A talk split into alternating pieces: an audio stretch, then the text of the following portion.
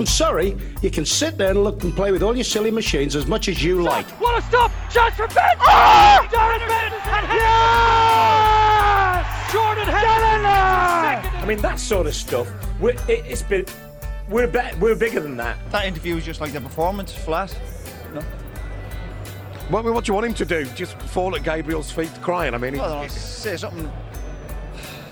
We, we were doing what we'd done for 20 years, relaxing a nervous studio guest in the same way that you would in, in these conditions, um, and thought no more of it. Fire it up, fire it up. When we finally turn it over, make a beeline towards the boulder. Have a. Lads, we just can't seem to uh, get a good run going. We can't string a run together. Why's that? It's it's a rare uh, Friday football podcast where we're not coming on and saying, well, apologies that we weren't here last week because some other reason. It's usually you who isn't here. Myself and McIntyre are committed members of the cause. Really? What happened last week? FA Cup. Yeah, it's, as we have pointed out in the Friday football podcast before, it is still football Yeah. Barely. at times. I'll grant you that, Dev. Um, I don't even remember what happened last week. Two weeks ago was our we had uh, the heavy, the big guns uh, came along. Nathan, Yeah, Dave's we mate. had, uh, George Hook, and a couple of weeks ago now we've got George Hook Light today. Ooh. Welcome back, Dave. Ooh. Facial expression. He's not taking that too kindly. If you could bottle that facial expression, it would probably be labelled seething. that comment been- disregard. that's been ingrained, that has been noted, and will be used against you in a- regurgitated at some point. at Hopefully- some stage in the future. soon, yeah. Look, our listeners are about as bothered listening to an FA Cup Friday football podcast as we are actually recording it. It's a fair point. They're just about barely bothered listening to us talking about the Premier League, so I grant you that. Uh, some of the main talking points, we'll get to uh, the big games later on, by the way. We have a triple header on Off the Ball on Sunday, uh, which I'm sure is very interesting. I just. Uh, Well, we've got Spurs against West Ham. Dave's going to be at that alongside Kenny Cunningham. I'm pumped for that. Then we got Everton against Leicester. Des Curran and Kevin Kilbane are there. And then myself and Ray Houghton are going to be at Southampton against Liverpool. ah, the big guns are pulled out for the big game of the day. It's a marathon. It is is. a marathon of Premier League goodness. Yeah, it's going to be tough for the guys in studio with the six minutes of on-air time we're going to get between the matches. Yeah. feed up. We're on air at the uh, earlier time of. I think it'll be roughly sort of two minutes to midday. Awesome. Set your alarm. Set your alarm for that. So uh, that is to come. We'll get through all of that uh, earlier, a little later on. Some uh, talking points this week already, though, lads. Uh, Mario Balotelli uh, is back in the headlines today. I was kind of flicking around between the games last night, uh, between the Liverpool match and the Celtic game. and I didn't actually get to see this, but I presume one of you two did. What happened? Yeah. Yes. Uh, Liverpool won a penalty. Mario Balotelli had come on and played reasonably well for the pr- Played previous very well. 15 minutes or so. best I've seen him play in a Liverpool shirt in his 20 minute cameo. and they were awarded a penalty. Jordan Ibe was taken down, and at first Jordan Henderson grabbed the ball, and at first it looked as though he was grabbing it to give it to Daniel Sturridge to take the penalty, and that Sturridge was upset. But then Balotelli came over and just took the ball off Jordan Henderson and said, "I'm taking this penalty." Now it turns out since that actually it was Henderson who was told before the match clearly that he was the penalty taker, and that both Henderson and Sturridge were annoyed. Uh, there was a little uh, from Jordan Henderson that was caught on camera when Balotelli took the ball off him, and it's Balotelli obviously scored the resulting penalty as he does with pretty much every penalty he takes. He's one of the best penalty takers probably in world football, and it's well because Steven Gerrard came out after the match saying rules are rules or codes are codes. He's been a little bit mischievous there, Mario, that he should have gone along with the rules that Jordan Henderson should have taken the penalty. Well, there are two strands to this. Firstly, Jordan Henderson being the designated penalty taker is a joke when you've got Daniel Sturridge on the pitch. Added to that, the possibility that if a penalty was to arrive in the last 20 minutes, that Mario Balotelli would also be on the pitch. If anything, he was third in line. He should not have been the designated penalty taker. So fair play to Balotelli for taking it off him, having the balls to do it, having played so well in the build up to it, and putting it away with such arrogance. I loved that. And Steven Gerrard should know better at this stage of his career. To be criticising his fellow players on a TV channel in his last season, and we were talking about earlier, Nathan, before we came in here, I think he was making sure that if that same situation arises later in the season, that Mario Balotelli will not think about doing something similar and taking the ball off Gerrard. So he was actually, it wasn't uh, for the club he was making these comments, he was being selfish and he was making it on his own behalf. There's a It's a good point, actually. Would he take? Would he have taken it off Gerrard? Well, this you see is one of the issues that arises out of this because the problem is that Jordan Henderson, it looks as though is going to be the next Liverpool captain. He's the vice captain at the moment, and he's been undermined by this incident. His I don't know if he has. his authority has been that he didn't stick up for himself, that he let Balotelli take the ball, and that the players, that the general feeling that Balotelli wouldn't have done that with Steven Gerrard because he would respect Steven Gerrard's authority, whereas he wouldn't be respect Jordan Henderson's authority. Yeah, well, Gerrard is a little extent. more difficult to stand up to than Jordan Henderson. But it's Brendan Rodgers' fault for putting Henderson in that Well- position by giving him the responsibility. This is where I wonder if maybe there's been a little bit of confusion. Perhaps Jordan Henderson was the designated penalty taker from that starting 11. But not if Balotelli But was if on the. Balotelli came on, maybe there was an assumption that Balotelli would be the penalty Well, taker. that's where the vagaries arise, isn't it? There was that there Yeah. might have been an assumption, and by all accounts, we don't know. We don't know. Well, Steven Gerrard said fa- earlier how in the annoyed season. Henderson looked would maybe indicate that that wasn't the case. yeah, or, or else Jordan Henderson just didn't realise this. But Steven Gerrard was asked earlier in the season about Balotelli's brilliant penalty record and would he actually be now taking the penalties. Now, Gerrard obviously has scored an incredible amount Mm. of penalties over the past couple of seasons. But he said, oh, well, when I'm not on the pitch, Mario will be the penalty taker. Mm. Either way, it's it's probably just an unnecessary distraction. The bigger story is Steven Gerrard. is. Essentially, Being a decent pundit. well, that was the, saying something interesting. It, there is It was shades of watch, Roy but he Keane. shouldn't have said it. There's shades of Roy Keane in his last Like, because I think Henderson United. actually handled it well. He muttered under his breath, walked away. There was no real scene. This was not like two players that were fighting with each other as we've seen in the past. Remember the League Cup final involving Swansea and Mm. Bradford? It was um, Dyer. Dyer and was it Michu, was it? possibly Michu. They pretty much had a scrap on the field over a penalty kick because Dyer wanted his hat trick. Yeah. But this was much more low key. I think everyone involved handled it, including Balotelli because he stuck behind, and then he ran straight to Henderson, gave him a hug, and almost as if to say, "Look, what can I And do?" then also the like man." sent some sort of was on Instagram last night saying, "No, listen, just get over it. Stop the Yeah. drama." I the can't story is imagine- Gerrard. I agree with Nathan. Gerrard should not have been saying what he was saying. It's great for us watching it, Yeah. but he was. I think he was. He let himself down there. What's the story? Why, why is he? Why does he? What's the story behind this? I mean, is there a Maybe he deeper doesn't thing care where he- anymore. I think he's been a bit of a bully. He's gone. He Yeah. doesn't I think it's to bullying. answer to anyone next season. Jesus, Simple as too that. too interested. too interested. It's like it's like when I talk to my parents, right? I'm at home, and one of them starts up with the conversation, and then very shortly the other one starts up a completely different conversation, and you have to listen to both and nod and think that you're. Well, at least what are we're you saying both on the What same are you saying subject. then? They're both roughly. they're both decent. com- I'm saying points. that it probably a little from column A and a little from column B. That Balotelli's an easy target. Yeah, the weak, the weakest link.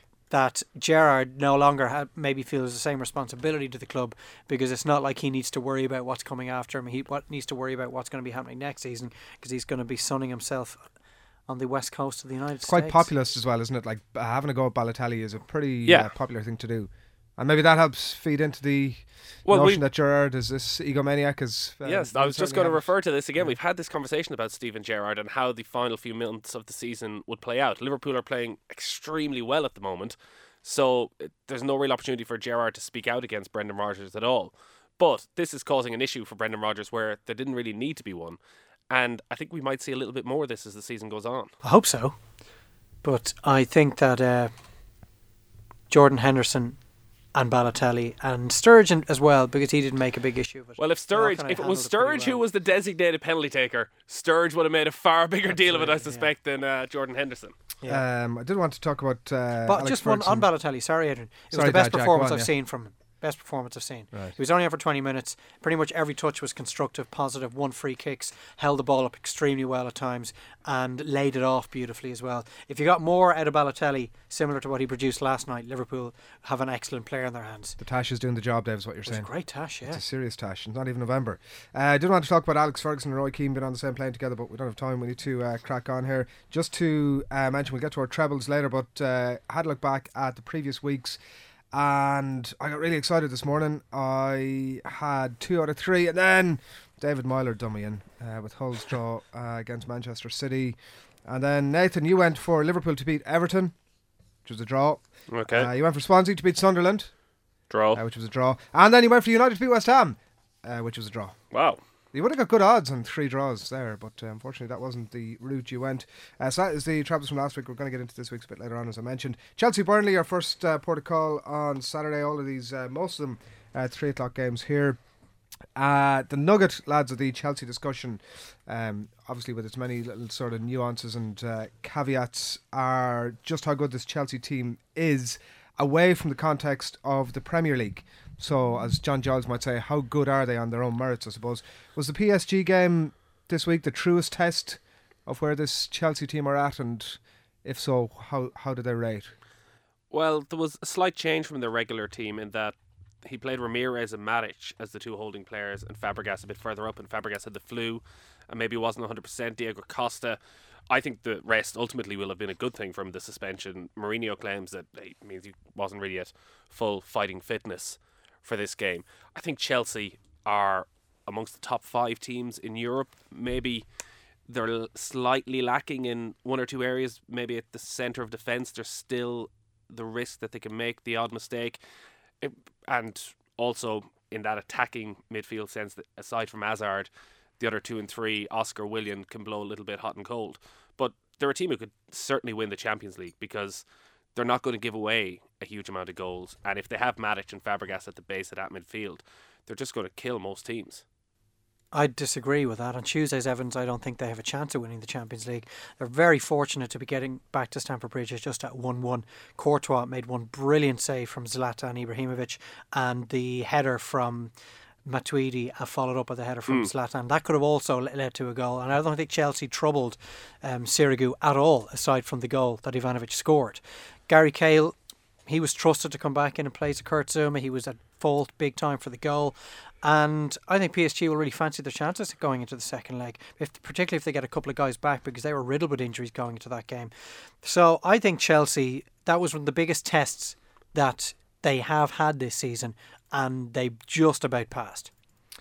He Mourinho did speak a lot about the illness and the injuries, obviously, in the lead into the match. And uh, like, I mean, I suppose he's invested so much in trying to create this brilliant eleven that, uh, as we can see, can take a couple of hits in the Premier League. But is the essence of it that sort of the point that you're both getting at there? I think that once those couple of absentees are gone, as Dave points out, PSG were down a few important players themselves.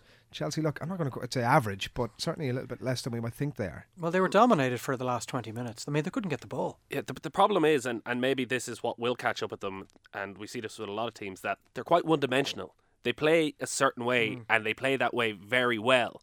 But when you're up against the leading teams in Europe and the coaching is of such a high standard, all these teams, Paris Saint Germain, they've had six months to look at this Chelsea side and exactly how they play. So they've figured it out now. Hmm. So the job for Mourinho is to alter it slightly, and perhaps that's why he's bringing Ramires in. Uh, but it's very much a four-two-three-one formation.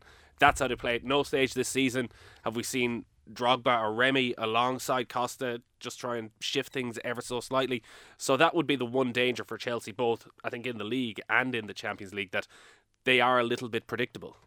I just think they're so powerful they will still beat uh, most sides in Europe, possibly will with will the they have to beat one at the moment? Will they beat them? I think I, th- I I think they'll definitely be Paris Saint Germain. it'll be an excellent second leg. Chelsea will be a little more offensive than they were the other night, and I said they didn't have much of the ball. Jose Mourinho was probably perfectly happy with how that second half panned out. They were under a little bit of pressure. They just about managed to come through it, and they know that they can maybe just offer a bit more in the second leg. Gary Cahill is quite interesting. How his form has just declined so dramatically, He so was been touted quickly. as one of the best central defenders in the Premier League not so long ago at all, and himself and Terry they were being talked about as the best partnership in the in the Premier League. One of the reports I read was suggesting that he remember he took that head injury a while ago. That he hasn't been right since that sort of is it three or four months ago. Some sort of a head injury, and I think kept him out for a couple of games.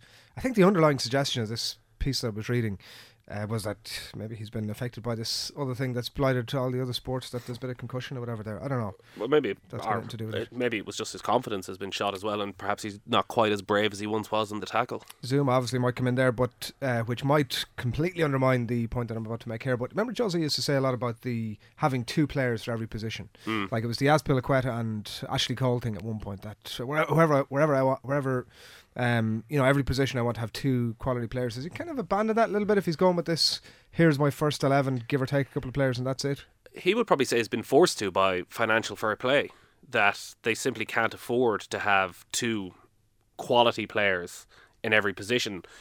It, it is a surprise, and it is another strand to Chelsea's difficulties over the coming months is that so many other players have played so much football. But he hasn't really wrote. Even Filipe Luis hasn't seen half as much game as you would have expected because No. I think the feeling at the start of the season was that he would have five defenders and they would all be interchangeable. So Filipe Luis could come in at left back, Azpilicueta could move to right back, Ivanovic could be rested. But we, Ivanovic has started every single league game this season. So has John Terry, and It's a trust. John Terry has played every minute of every hmm. single Premier League match. he trusts. Terry and Ivanovic implicitly, I don't think he trusts Filipe Luis. Azpilicueta defensively is probably the best fullback in the Premier League, or up there with them. He doesn't give you anything going forward, Yeah. particularly when he's playing at left back because he's so predominantly right-footed. But that's probably okay if you've got the likes of Ivanovic, right? That you don't want to overly commit yourselves. Maybe, and you have Hazard in front of him, who is always just such a brilliant presence on the Mm. left wing when he's on that on that flank. So I don't know. It's a, it's an odd one, but he certainly def- with his defensive players, he takes a liking to them, and he will not introduce anything else. Uh, yeah, and Burnley back into the relegation positions, so maybe not the worst time for them to be playing uh, Chelsea, given the uh, League Cup final and that return leg of the Champions League upcoming for them. Uh, next up, lads, Crystal Palace against Arsenal. It'll be a game I'll be keeping an eye on on off the ball tomorrow afternoon. Um, and as bad as Chelsea are, Arsenal obviously continuing to have injury issues of their own. Ramsey, Arteta, and Debuchy still out. Flamini and Bellerin. Uh, concerns for this weekend, as is uh, the Ox, who's just back in after training presumably straightforward enough uh, for. you, I did, you, wouldn't you say didn't- you didn't let me finish that sentence. Go no, on. Go, no, go on ahead. Well, you haven't seen my treble then for this week. Yeah. Selhurst draw, Park. Draw, draw Or Selhurst mine. Park. Yeah, Yeah. I, I I wouldn't be at all surprised if Crystal Palace take something out of this. Arsenal, it's we've had this conversation too many times already this season with Arsenal because they're just so bloody inconsistent every time. They'll go on a three-match winning run, but they won't go on an eight-match winning run, which you kind of need if you want to get into the top two. Like the defeat against uh, against Spurs, having made such a brilliant start, they just folded. And it was so surprising to me because I have been so struck by their performance against Manchester City. And I felt that they could just replicate that, not necessarily playing that well, but the system and the order and the structure of that performance, like the fundamentals of that performance, that they would go and do the same thing against Tottenham and they come out with a similar result or a point at least. But Tottenham were so much better than them. And it just completely led me to unravel everything that I was hoping I was beginning to believe. Who played in the middle of midfield that day again? It was They left Rosicky out and they brought in um, Coquelin started. Yeah. And Coquel- so they actually played Coquelin, Ozil, Welbeck, uh, Cazorla, and Sanchez. yes, So played them all. there was only one defensive midfielder, and the fact that Ramsey is out injured, now Wilshere might be back. Well, they're the same defense, defensive midfield oriented players as they had at the Etihad. which It was Cazorla and it was Coquelin against Manchester City. Cazorla was everywhere. They actually didn't start with Flamini, didn't start with Arteta, and Ramsey maybe dropped a bit deeper in that game as well. But it's not like they played with two out and out defensive midfielders in either game. yeah, They just handled it much better against Man City. yeah, I, I, I think the loss of Oxlade-Chamberlain has been huge because he provides so much energy, either himself or Ramsey. Both of them really provide the energy for Arsenal, and they cover two positions. They help out Coquelin when it's needed defensively, and they're always there when Arsenal are on the attack as well. It, there's always three or four players missing, and though Ozil looks almost back to his best, I still think perhaps Arsenal are actually a better team without him in it. So the essence of your point as to why uh, Crystal Palace might get something out of this is essentially that Arsenal are obviously a team who like to bomb on a little bit, and Crystal Palace under Alan Pardew are a little bit like uh, Newcastle. They themselves like to counter attack, and that possibly there's uh, some room behind for them, and uh, like players with some yeah, punching, I suppose, specifically with some capability of exploiting that. I, I, I don't know about Crystal Palace's style of play, whether it'll have a huge amount of effect in this game. I just think Selhurst Park is an extremely difficult ground to go to. Arsenal with one eye, probably on the Champions League as well. That Palace, these are the sort of games they live for between now and the end of the season. It looks as though they're going to be clear of a relegation fight. And I, I just think that they're going to get at Arsenal. They're going to kick them for the first 20 minutes. They're going to annoy them. Wenger might rest a couple of players. And there's probably one goal would be enough to get them a point in this game. They average 25 uh, crosses per game, Crystal Palace, which uh, is, a- you know, not innocuous enough sort of statistic. Only that uh, when you look at Arsenal, they Who are they crossing are to? vulnerable in that area. Um, No real height up front, sure they don't. Chamakh? Well, he's he's never, exactly been a he's good- He's never never there. advanced enough to be on the end of those Um, crosses. when you consider that Arsenal have conceded 18 of their goals this season from crosses, which is two thirds. I see what you're getting at. I think that might be an area that could be exploited. Uh, Fraser Campbell's weekend. good on the air. Gets on Oh, the yeah. end of one, one or two.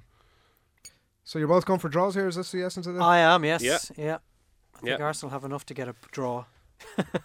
enough, I think there's enough, enough, enough about them to leave with a point. You're going for an Arsenal victory. You think it's going to be easy? No, I don't think it'll be easy. That Monaco game is huge. I'm going for an Yeah, Arsenal I'd win. I think won that's eye my treble. The game is over. My wife doesn't know the result. No, she does not. And uh, we need to move on to our next game. Some uh, other games this weekend, by the way, that I'm not going to touch on. Aston Villa Stoke. Uh, Nathan, you'll be watching that one at uh, Villa Park. Hey, Tim Sherwood, come on, It's first game in charge. Though I'm guessing technically he's going to claim he was in charge. Yeah, of course he was. So, I mean, did you not see him after well. the game punching the air? and uh, Well, he did go into the dressing room at half time and give an inspirational speech. The most interesting uh, aspect of this game from an Irish point of view is probably whether Shay Given starts because, Do you think that could happen? well, they're, they're old teammates from their days at Blackburn. He, he was brilliant the last day, and you want guys you can trust. He's coming into a new dressing room. Shay Given, I would imagine, is quite a popular figure within the dressing room at Villa. You get him starting, and suddenly he's spreading the gospel of Tim Sherwood to everybody else and gets all the rest of the squad behind Tim Sherwood.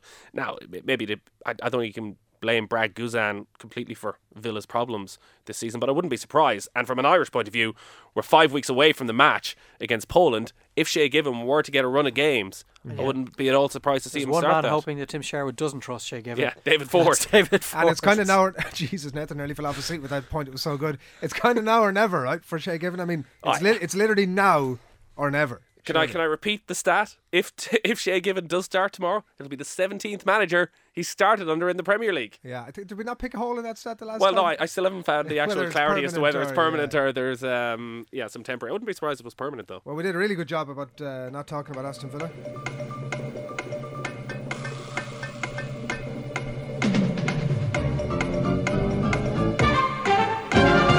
I mean, come on, what's going on? Uh, Hull City and QPR, we're not going to talk about Sunderland, West Brom as well. Uh, Swansea, Manchester United, one of the other three o'clock games on Saturday. Swansea beat United 2 1, of course, on the opening day. And uh, Van Gaal this week has been telling his players they must believe uh, in his systems. And he's obviously come in for some stick of late as to what his style actually is. Uh, Nathan, you've seen a little bit of Swansea this season. What way do you think uh, Van Gaal is going to set up to uh, play Swansea this weekend? What way is Van Gaal going to? Yeah. Set? I'd imagine he's going to set up the same way he's set up at every. He doesn't seem to be changing it now. Well, at the start of every game, he he Well, often just seems to change does change the it games, later right? on. Like they, I mean, they finished Preston- four four two against Preston. Yeah. Rooney was up front. Di Maria was out wide. Suddenly, both players looked like they belonged. Both players looked like they were enjoying themselves, and they were causing difficulty for the opposing defenders. But I- you know he will not start that way against Swansea. No, he, I would imagine he's going to play Van Persie and Falcao up front, uh, Mata just behind, and Rooney in the middle of midfield again, which I just think is a complete waste of He Wayne keeps- Rooney. He keeps. Uh, I mean, is is Falcao still has time to prove himself here? That I mean, he's is Well, he's still there. You're still going to play him. You're not going to go. Actually, this is a failed. The, the But decision isn't back. so much. The decision is, do they want to spend It's got, that, surely that forty-three decision million has been made. pounds? That will Yeah, not be happening. That won't be happening. but But, that doesn't mean if you can't get the so best if it's not out of happening, then is that not all the more reason just to leave him out? Well, Surely. no, because there's still Who's- a who's better? possibility to get Rooney. good results from him. But I wouldn't be, I wouldn't write them off just because they'd have no intention of making the deal a permanent one.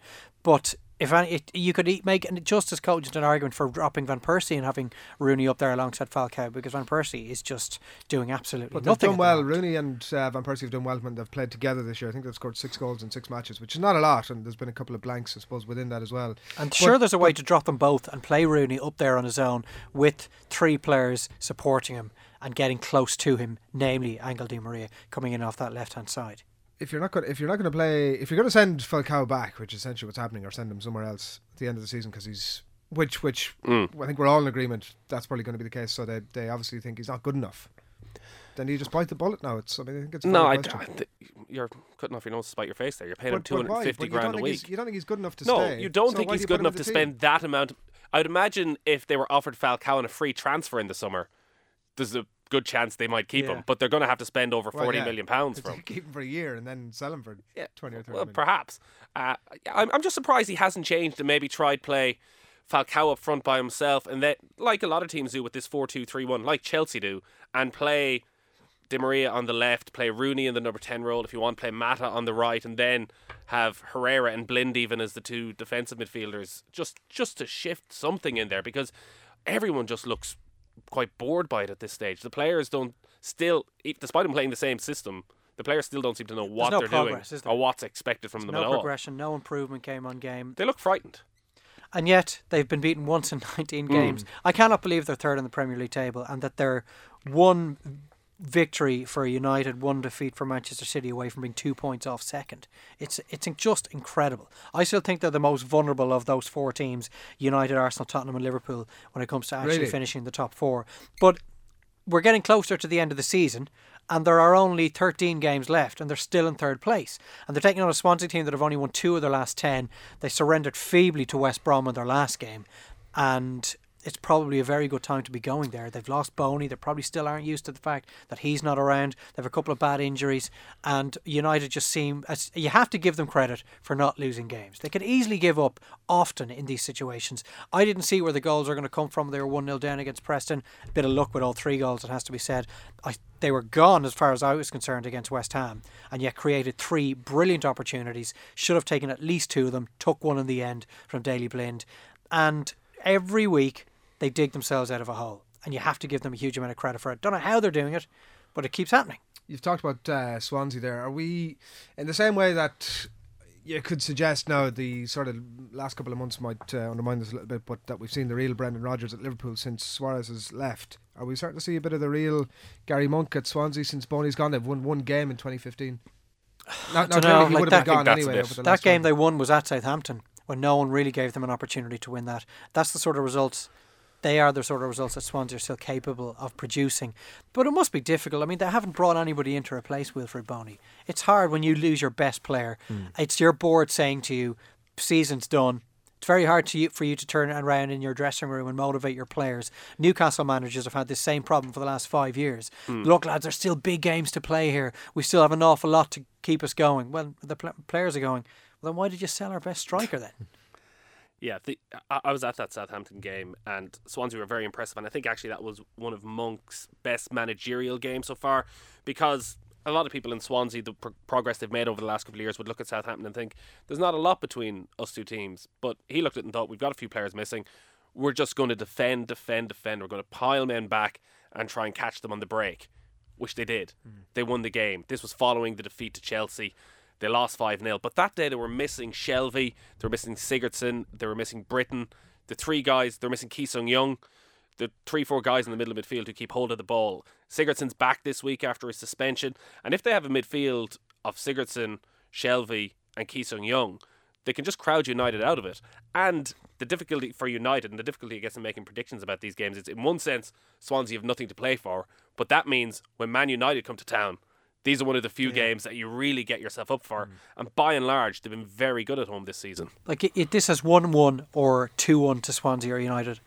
You can't see there being a huge amount of goals, but it will be very close. I would think United will leave with something because that just seems to be what they do. I think I've gone for a draw actually in my treble with this one. I did see as well during the week that after Swansea lost that uh, 2 0 to West Brom, uh, Monk subbed off Jonjo Shelvey. I don't know if anybody's come across this uh, and after an hour. And Shelvey's fiance, who's the former S Club Juniors singer, S Club Juniors. S Club 7? No, S no, these, this was like a, a youth exactly version thought, of it. A youth the hell is- version of it. A to bring through the next generation. 7. How old A is she? couple of them ended up. A couple of them ended up in the Saturdays. That's how One old of them, I think, S one of them might be juniors are. married to like Wayne Bridge. That has just made me Hey. feel very old. Um, Nathan knows a lot about S I know far too much about this. Daisy Evans is her name anyway. She tweeted afterwards, "What an absolute load of shit! Ain't got a f- club, uh, clue, I should say. Ain't got a f- clue." Um, clearly talking about uh, Gary Monk here. Um, it's quite funny, but obviously, I mean, she hasn't just gone on a solo run there. I wouldn't. Have I wouldn't have thought. I mean, surely yourself and Jonjo are having conversations where this very notion has come up at some point. And if Gary Monk is asked about this in his press conference, he's going to say, I'm delighted that he is so upset about being taken off after an hour. Let him show it on the training pitch. You want to see guys Yeah. with a little bit of passion. Daisy knows her stuff. Daisy Evans.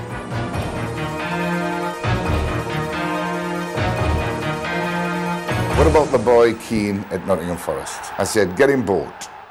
All right, we do want to just crack on. We don't have a huge amount of time left here. Man City, Newcastle on uh, Saturday evening, the five thirty kickoff. We mentioned Wilfried Bony; he's back uh, and in line to make his debut, as is uh, Yaya Toure, of course. So Pellegrini fully stacked. Dave up front with his forward options. Clearly, Jovetic is not a player who's uh, firmly in the forefront of his thoughts.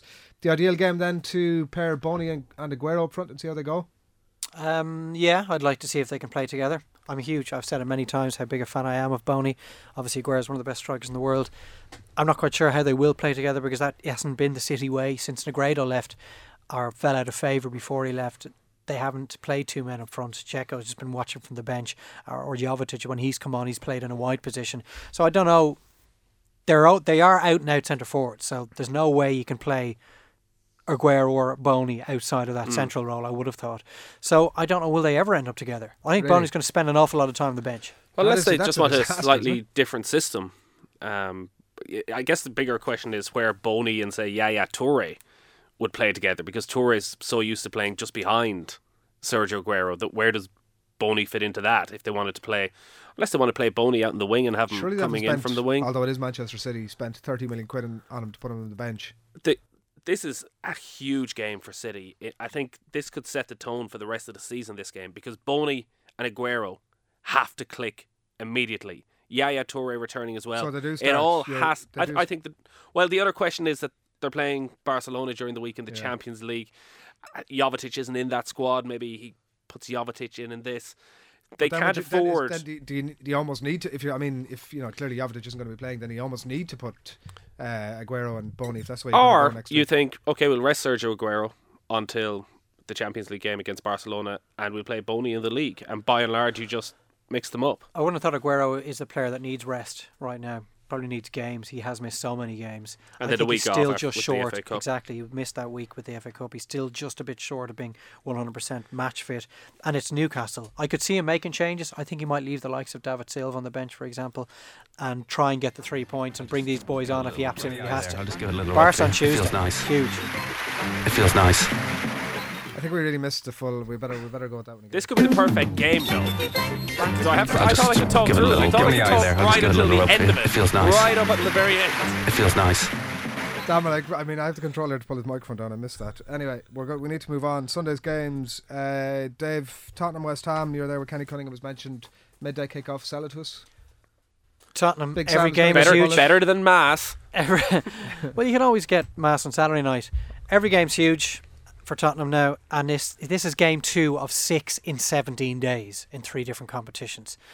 It's a bit harsh that they're going to have to do that. They obviously rotated big time last night against Fiorentina, paid for it in the end, leaving the likes of Harry Kane out. That he did start Christian Eriksen though, but they have that League Cup final against Chelsea next weekend, which would guarantee a place in Europe, and they have that return leg in Florence on Thursday night.